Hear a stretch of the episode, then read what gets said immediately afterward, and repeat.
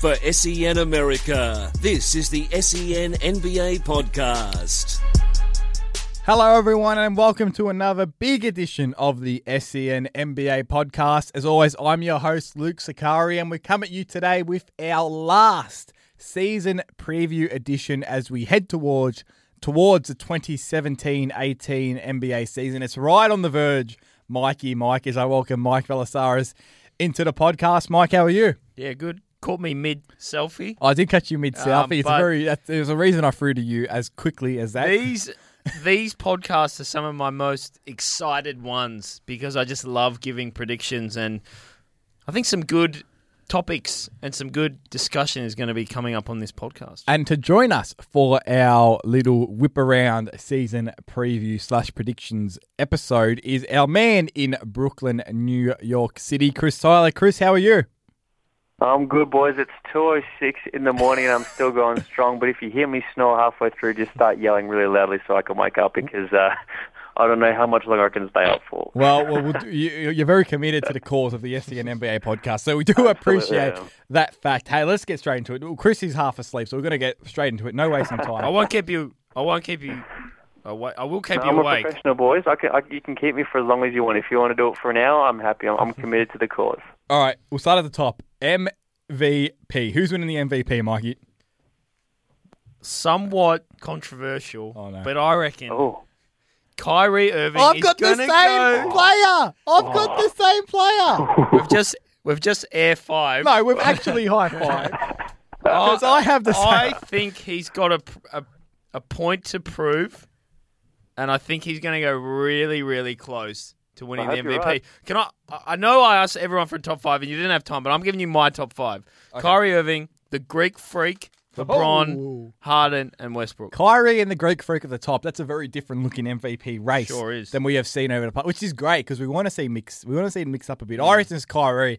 He's embraced a different attitude this year, man. Yeah. He's he's just into himself. He's embraced himself more than I've He's ever seen. He's the villain, isn't he? Yeah. Or maybe I, I I don't like to using the word villain. I, I used it in our Eastern it- Conference it- preview. I but- know what you mean. There's a bit of a villain element to it, but in a good way. Before we move on, why has he started talking trash against the Cleveland Cavaliers? He's trying to I set just think he's up. embraced his persona more. Chris, let's bring you into the conversation. First off, Chris, we haven't got your MVP prediction yet, so go for it. well, I think for anyone who's been listening to the uh, both the Eastern Conference preview podcast and the Western Conference preview podcast, it'll come as no surprise that I got the Greek Freak as my league MVP. This is a guy who I think really could become one of the top 10 players we've ever seen in the NBA. He's the most exciting player I've ever seen. He's my favorite player of all time. Um, and I really believe that he's going to have yet another breakout year. Every year seems to be a breakout year for Giannis. I think it's going to be another one for him, and he's going to finally get the MVP that he deserves. And that will be so fun to watch. Like, if, Oh, well, it was. Giannis is a guy that has no ceiling for mine. If he develops, I'm with you. if he develops that jump shot, to me, it's almost the only element that's lick, that that's missing. The only element that he's missing, that he's lacking, is that jump shot. Because, like I said in our Eastern Conference preview, which you can listen back on if you missed it, sen.com.au and on iTunes, the Western Conference preview is there as well in full a full dissection of both those conferences and every team as well. But when you're watching the Bucks play, when Giannis has the ball kind of at that three point line or just inside the three point line, the defense will sag off. So he has this space. Instead of taking the jump shot, which is wide open, he will sometimes try and force the issue. He can get a bit clustered and congested, can force a turnover or a bad shot. And then if even if, if he does get fouled, the free throw line is another area where I'm not too confident in his ability yet. Um, But the the good news though, he's 22. oh, absolutely, He's only absolutely. 22 years old. Yeah, and, and that's what I mean. It's a positive. Like I said, he can develop into a guy that's the best player in the league as early, potentially, as this season. Maybe not this season. When you see what Kevin guys. Durant says he could become the best player of all time. He came out two days ago Yeah. and said that he could potentially be the best player that we've ever seen, and I don't disagree. It's high praise, Mikey. Well, when you start getting praise from players of that ilk, y th- there's no denying it. I don't know what to say, but it's just people are noticing the skill level of him. And I'm going to just say something before we continue. I picked Dustin Martin to win the Brownlow medal at the start of the AFL season. So if I get Kyrie as well, you can start call. I don't know what you want to call me, but um, Oh. I can predict the future, people. All right, Mikey. Well, we'll move on. we'll move on on that note. As just gives himself a nice little head wobble as we move on Rookie of the year. Now, Chris, I'm going to start with you because you love the rookies, you love the draft. Who's your rookie of the year? This is, this is your area of expertise. Expertise. So it's a big draft class. You can, Mm. you you can pretty much throw five or six names and you can convince me that they're going to win Rookie of the Year. You could throw in Markelle Fultz, Ben Simmons, Lonzo Ball, Jayson Tatum, a whole bunch of guys, Josh Jackson, another one. Ultimately, though, I think it's going to be Dennis Smith Jr.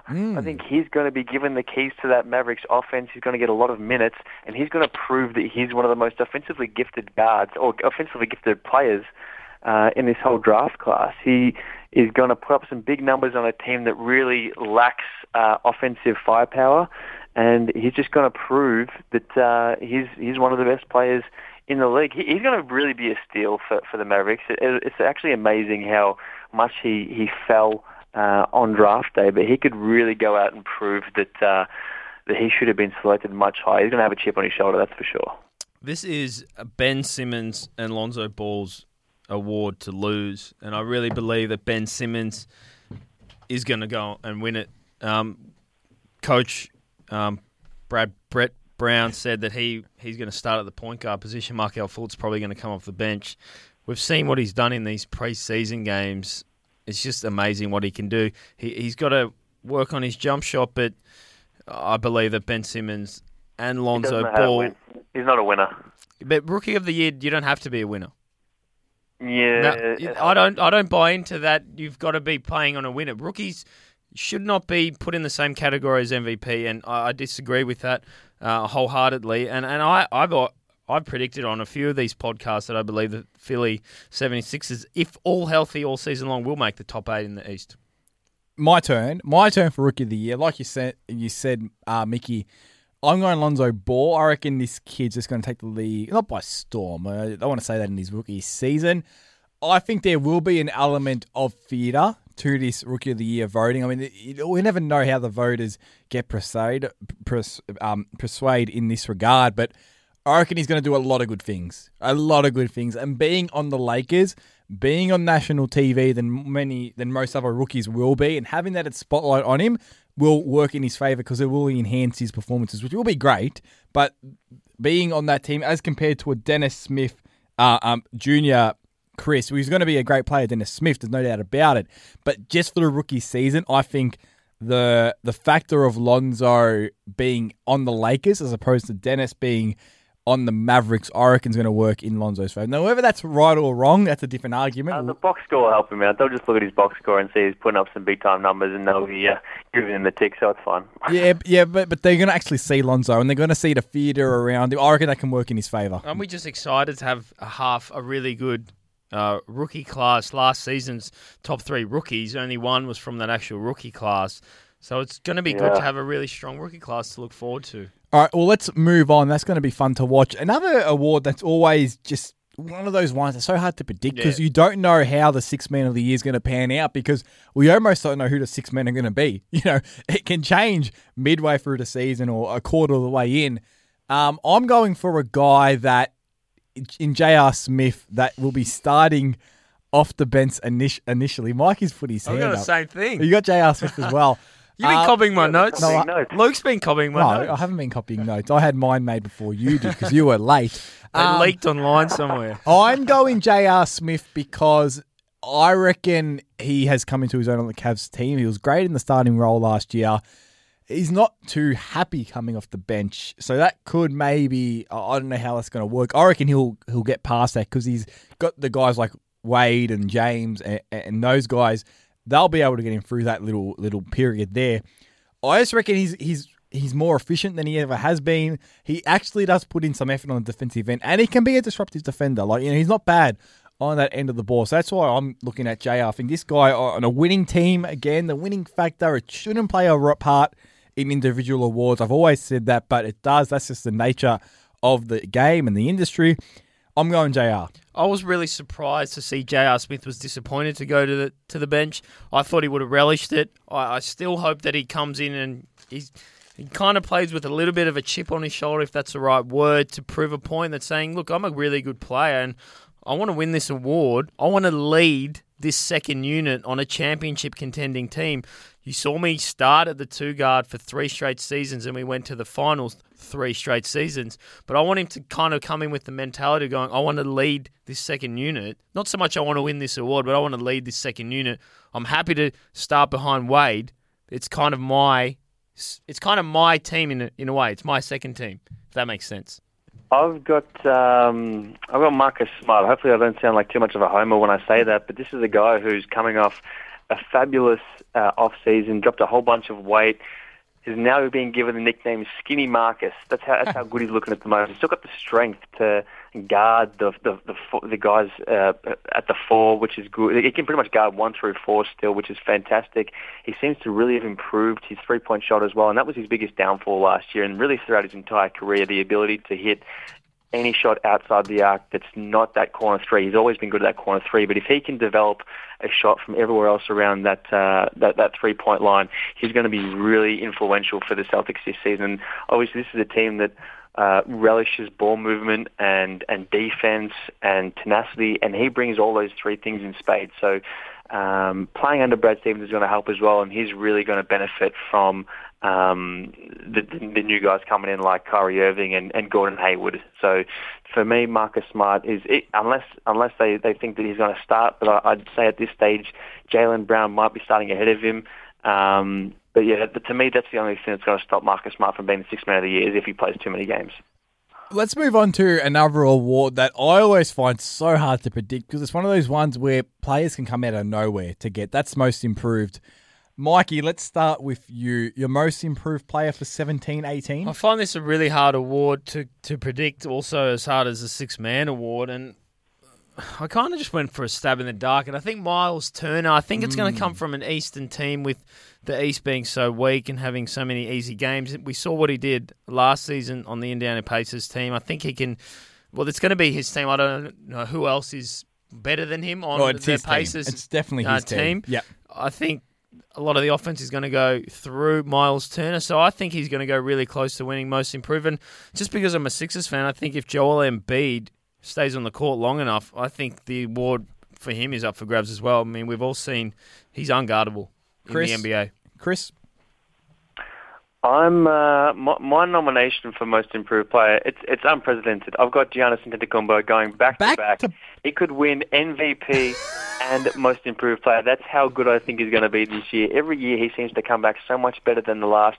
If he really does develop that three-point shot and that mid-range game, he's really going to be unstoppable. And, and I really think that he could potentially become the uh, the most improved player. Gee, someone's got you very excited, Somehow. Chris. Giannis Antetokounmpo, MVP and most improved. Will be. I'm, will that be history making? Just Christian without notice. Will that be the first time ever It'd be close. I'm just having a look at all the uh, most improved players, and none of them have won an MVP that I can tell. All right. Well, it'll be unprecedented. It'll be a first time in a long time if it is not the first time.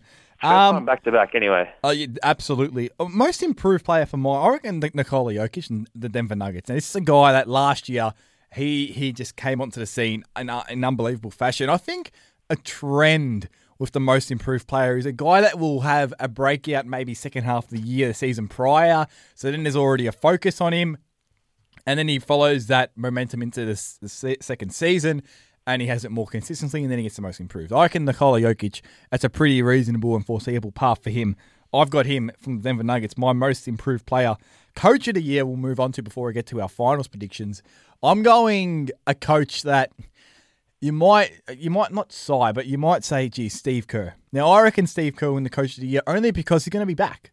You know, he's going to be back on the sidelines more often, and I just think if he can stay back, I reckon he can. And I just reckon, look, they're going to be the best team in the league again.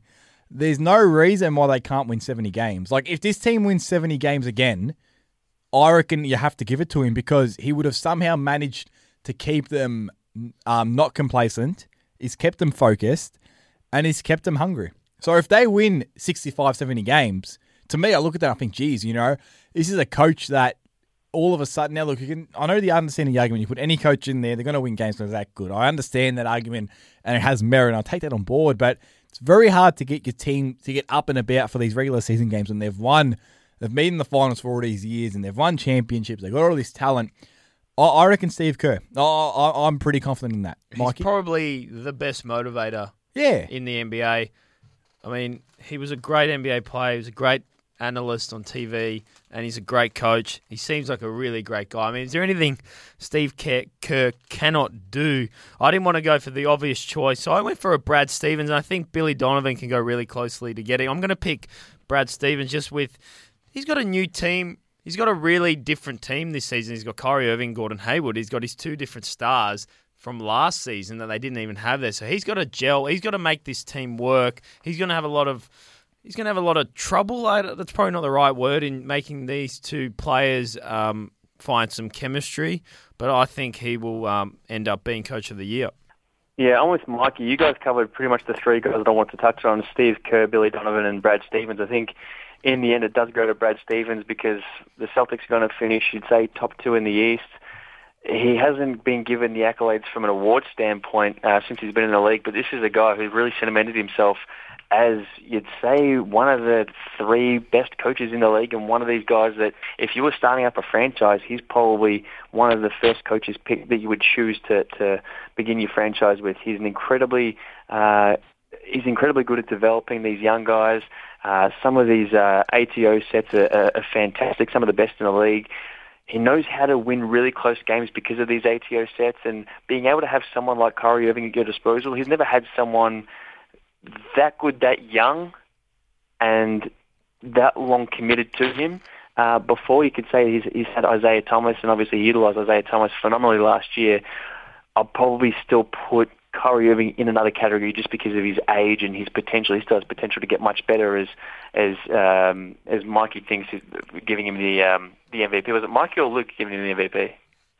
I gave Kyrie the MVP. Yeah, we both Yeah, did. you did. Yeah, yeah. We both yeah, we did. both did. Um, yeah, yeah. So, oh, you, that's right. You both did.